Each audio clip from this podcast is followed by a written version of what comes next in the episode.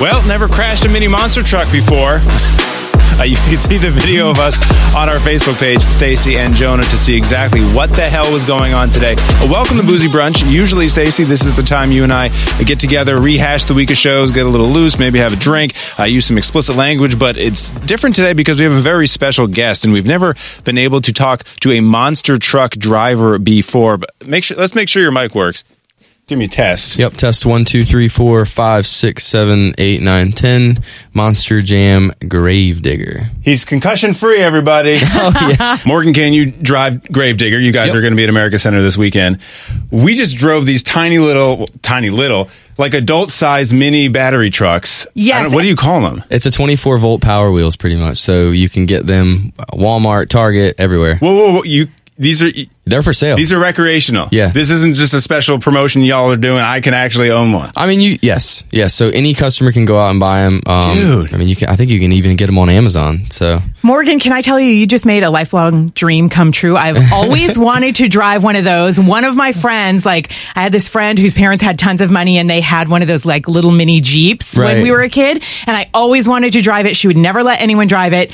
And so I've always wanted to do something like this. And here you come with Mini Gravedigger and make my life. So thank you. you did very a great job navigating through those tight cubicles. it Thank was you. a great job. We were Great pissing job. Oh my off- God, do you know how much that means coming from you? Thank A lot you. of salespeople were shutting their doors as we were rumbling down the hallway. Like we care, we'll just run them over. Just kidding. We love you, salespeople. one of the things in St. Louis, especially, I live in the city, and then like in Benton Park and Soulard, just kind of downtown. A lot of people have golf carts and they just drive them around instead of cars. Really? Starting a new wave. We get the 24 volt power wheels. Yeah. Oh Go yeah. drive by those guys in a gravedigger. See you later, suckers. That would be perfect. So earlier we were talking, and I asked you what kind of fuel uh, these real monster trucks run off of, and you were saying it's basically kind of akin to what they de-ice planes with, and there's alcohol and what methanol. It's it's called methanol. So our fuel that's provided to us is uh, through a great sponsor, VP Fuels, um, and they have backed us for years now. But it's uh, it's methanol alcohol. Um, so it's Right. specifically used in racing too. The last sentence you said before I said, "Hold on, come in here and let's talk about this in the microphones." is I asked you jokingly, "Oh, alcohol? You guys drink it?" You said, "No, but I have had it in my mouth before." Yeah. What leads to you having monster truck fuel in your mouth? So sometimes you get in a thrash, man. Monster Jam's all about you know entertaining the fans. We want to make sure everybody has a great time. Um, but for us in the back, uh, you know, my crew chief Parker Hatcher. I mean, we've been friends for years, and I grew up together. And it's like once you get into a thrash for trying to get back round two, round three, or whatever, back for freestyle. For sometimes newbies, what's a thrash? You're talking about just like like basically go out first round, the truck breaks, Okay. and all of a sudden you have a, a 60 second clock to get stuff rolling. So like if you have to replace a fuel pump or or something, you I have mean, minutes yeah, to just turn around. and yeah, do you got to thrash. So does Monster Jam have a pit crew? Yes. Oh, yeah. So each truck has one or two mechanics that are dedicated to that truck, and then we have three or four that kind of float in the back. That um, basically, if anything comes back, they're jumping on it and helping. So it's a true team effort, um, full on competition for Monster Jam. Um, but in the back, we want to make sure that every truck makes it to the floor um, because that's what the fans paid for. I feel like Gravedigger is the most famous monster truck of all time. It like is. It's- Everybody's heard of Gravedigger. Yeah. When I moved out here, I didn't realize it was from near here. Um, 'cause I'm- originally. yeah, I'm from California, and like I had seen Gravedigger at Mm-hmm. Monster Jam in Santa Rosa, California, and then I come out here and I'm like, oh, it's everywhere. Yeah, yeah. So up, we have up to seven different trucks driving in one Oh. weekend. So um, for me, like right now, there's a show in St. Louis. There's a show in San Antonio. There's a show.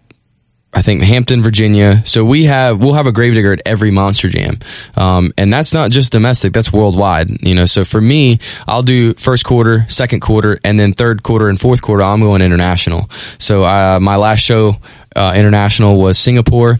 I did uh, Tokyo.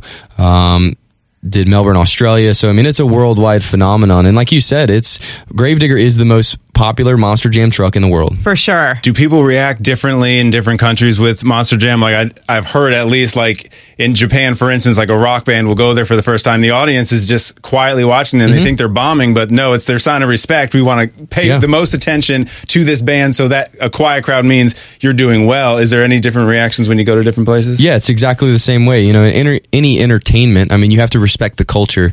And for us to go to different countries and for them to welcome us in, um, it is unique, you know, because you, you, as a driver, you feed off of the crowd. So when, you know, when the Bad to the Bone song comes on before I start the truck up, I hear the crowd and it just elevates, you know, here in the US. But when you go overseas, it's a little bit different. I mean, the international Yeah, a, crowd. little, a little golf clap. Yeah, yeah. Hooray. So like like uh, Sweden and Finland up there, it's more a golf clap. Like they don't really get very very excited. Um, but like you said, it's a sign of respect. I mean, they they're just kind of in awe of what's happening in front of their eyes, just because it is so exciting. I've got to stand next to a monster truck one time, and I'm six four. You're a pretty tall guy yourself. Wait, six Mm-hmm. Six foot. four- All right. Yep.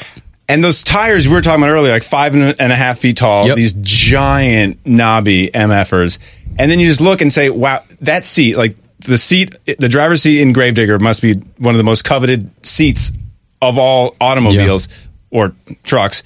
What gets you, like, briefly, what's your path from being interested in this to being the actual driver? Because, I mean, it's a, an actual fantasy for so many people. Yeah, yeah. So for me, I mean, it was kind of a unique path. Um, I actually never had a dream to drive a Monster Jam truck. My dream was to become a professional soccer player. I had you know, a pathway I wanted to follow. I wanted to go to college. I wanted to play four years of a Division One college, and then from there, I wanted to move my way into the MLS draft and, and work my way into professional soccer.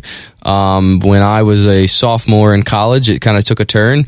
I had a couple rough roads and battled a little bit of injury and um, went back home and was able to connect with Dennis and Adam and Ryan, which were my childhood friends. I mean, I grew up in Currituck, North Carolina, which is where Gravedigger's headquartered. Um, and my mom used to work for uh, Dennis back in the early 90s. So he would drop, or she would drop us off with his wife, Julie, and me, Ryan, and Adam would play in diapers and we would dance the bad to the bone and get in mud and everything. This is when you guys were about 18, 19 years old? we still do. Yeah, yeah, yeah. Yeah. But um, but I mean, we still have videos of all that stuff. So when my pathway crossed with them, um, because that was since high school, I had that dream, and Adam gave me the shot. He has a ride truck, which you pay five bucks when you go to the Gravedigger shop, and you can get on the, the truck and you ride around. Um, and it's it's like a full experience of a monster truck because you you're up on it, you, you Yeah. feel the the size of it. Um, so that's how I got my start. And Adam was like, "Hey, come work for me. You can drive the ride truck." Did that for a couple uh, couple months, and then there was a guy named Steve Sims with Stone Crusher. Uh, he owns a custom stone business in Virginia Beach, Virginia, and he has two trucks that he runs the Monster Jam circuit.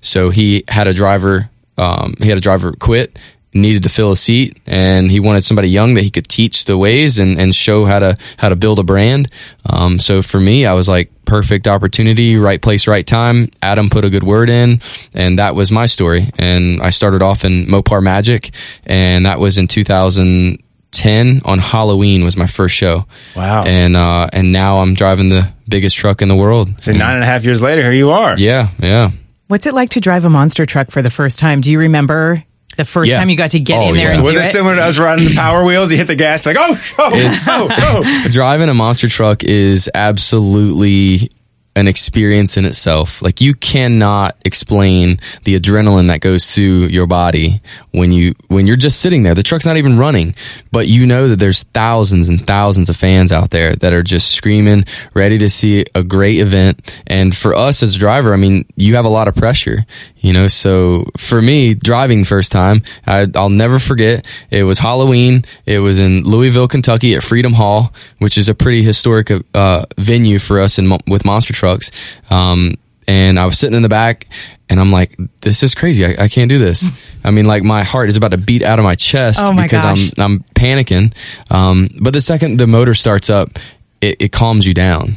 Um, because I mean, it's just when you have 1500 horsepower behind you and you got all the control on your right foot, it's, it's Wow. amazing. And for you to be able to put a show on to make people happy and come to experience Monster Jam for two hours and forget about everything in the world. I mean, this is truly a powerful event. It's One of- oh, I'm sorry. Go ahead. I was just going to say it's such an incredible show, and I think it does show uh, that everyone feels the same way you do Mm-hmm. on the Monster Jam side. Is that they're here to put on a great show.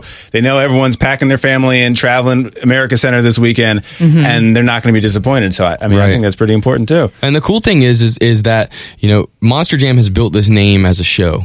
Well, five years ago, 2015, we started off with our very first point series, um, and the point series started off as more Monster Jam, which is I was like the inaugural season. Came in and we raced four wheelers, we raced ATVs, or ATVs, UTVs, and uh, monster trucks. So it was almost like an Ironman competition. Oh, the driver you did all. Um, Yeah, all you did all Okay. three. So Oh, you'd have fun. to you'd have to get out of the truck and change and do all this stuff. Well, we still run. We It's run like an Olympic event. Yeah, we run three tours, and that's our main arena uh, setting. So when we go to arenas, uh, it's a smaller floor. We run the triple threat series, um, and I started on that in 2015, and that basically developed our point system coming up to now, where we have three stadium tours that are, and all of these tours are battling for spots at the World Finals. So if you win your tour, there's seven tours. If you win your tour, they get automatic bid into the World Finals. So at the end of the season there are automatically seven people that are pushed into the Monster Jam World Finals, and that's in Orlando. How are you doing so far?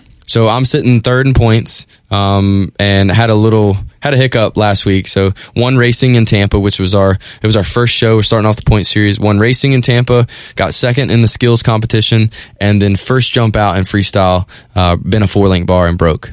So Ah. I didn't fill 30 seconds, and we can get into rules. I mean, for hours right now, but basically, if you don't fill 30 seconds, you get no points for freestyle. So at the end of the night, if you win an event, for example, I won racing, so I got a total of 14 points because there's 14 trucks, and whoever went out first round, first pair, l- the slowest time, got one point.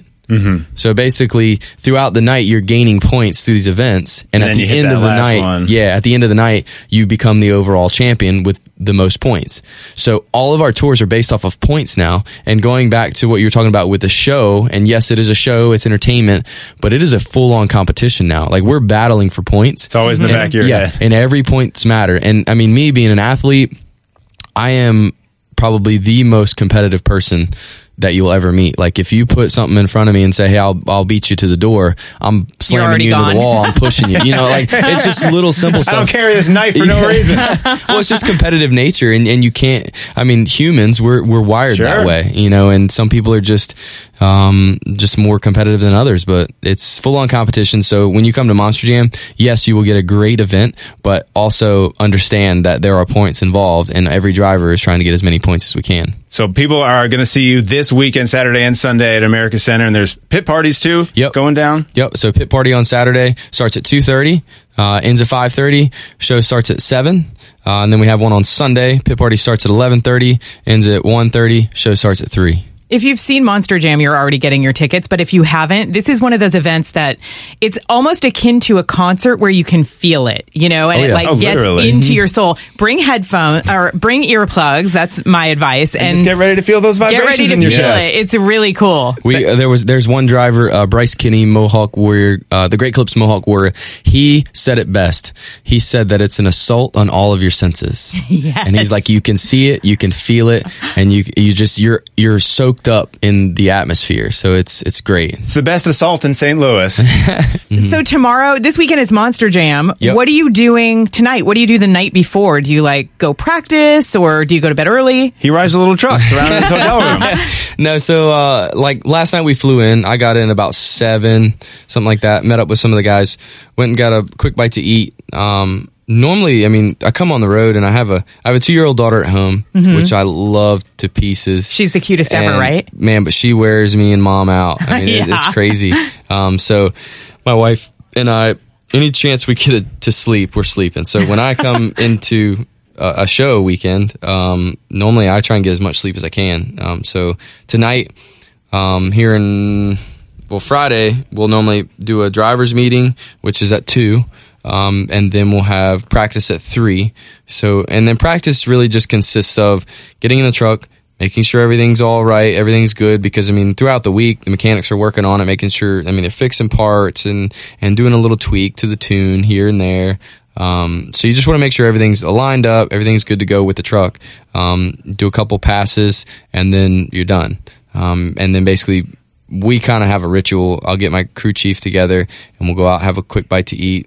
Um, maybe have a couple drinks or something. I mean, it's nothing, nothing crazy, Right. Um, because I mean, we're all about sleep. We want to make sure that you know we're 100 percent ready to go because Saturday and Sunday are long days. I mean, Yeah. we're we're showing up at the at the stadium normally probably just before lunch.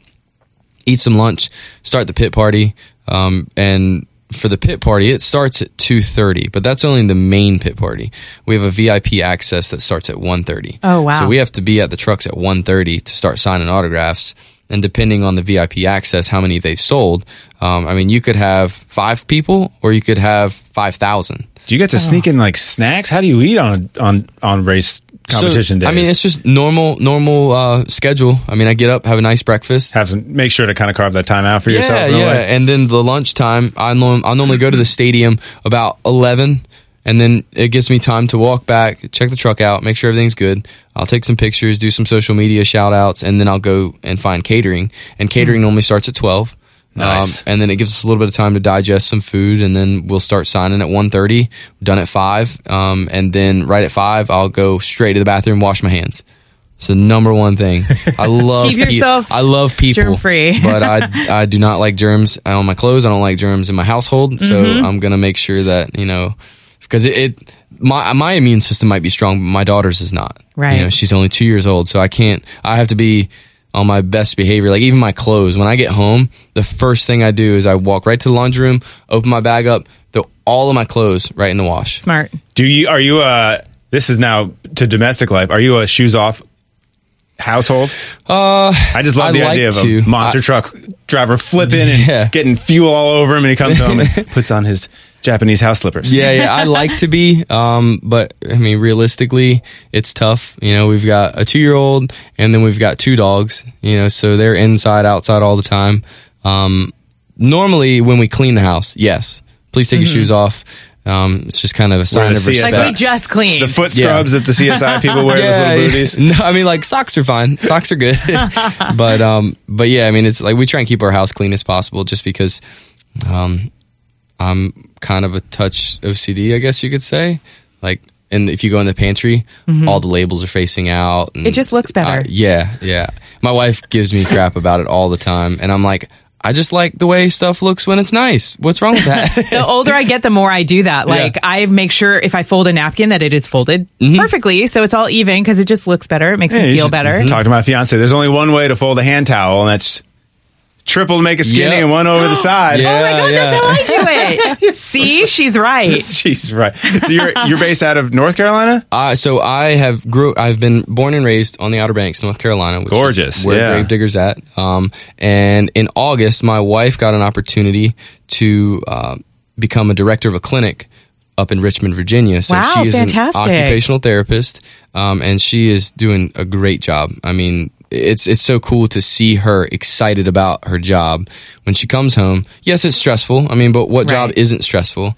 Um, but for her to move up into a management role in that type of healthcare field, um, it's huge. You know, it's a big career change for her. Um, and I think it's the best for our family. So we moved up to Richmond, Virginia in August. Um, and we've been there for six months now, bought a house. Um, and everything's settling down good. Everly, which is my daughter, she's in a, in a great school already. I mean, the girl is like saying sentences and she's not even two. Wow. I mean, she tells us exactly what she wants. I mean, it's it's amazing. I, I always tell my wife, I'm like, we're a great pair. we're a great pair. Is it difficult to park Gravedigger in your driveway? No, no. So actually, fun fact for any fans that are listening, um, I have nothing Gravedigger, nothing Monster Jam in my house at all. Why is that? Just because it's work. You mm-hmm. know, for me, I want to separate everything, and, I, and I'm trying to put a good example on for my daughter. I want her to understand from a young age that you know you watch all of these movies, and you watch you know parents that are always on their computer, always on their phone, always working. I want my daughter to understand that yes, you need to work hard, mm-hmm. but you need to work hard in the work hours. There's family time is extremely important, and for me and my wife, that's our that's our big connection. You know, we really believe that family time is everything.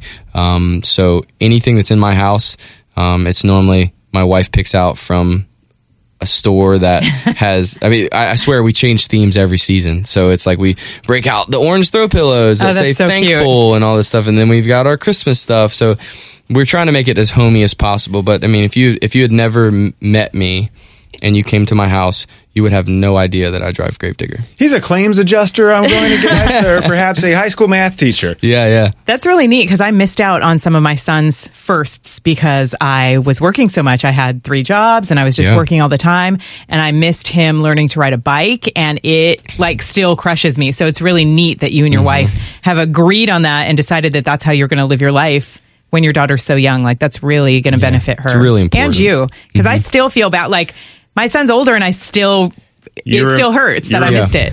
You reminded me of a awfully mean but very funny tweet of some a teacher goes, "Dad cut me off in line in the pickup to pick up his son, so I taught his son how to ride a bike. He can't get that back now." Like, yeah, yeah, and that and that honestly is a regret. You know, where it's like you don't you don't want to regret that stuff. Right. I mean, for me, it's like I I didn't. I was there when she walked.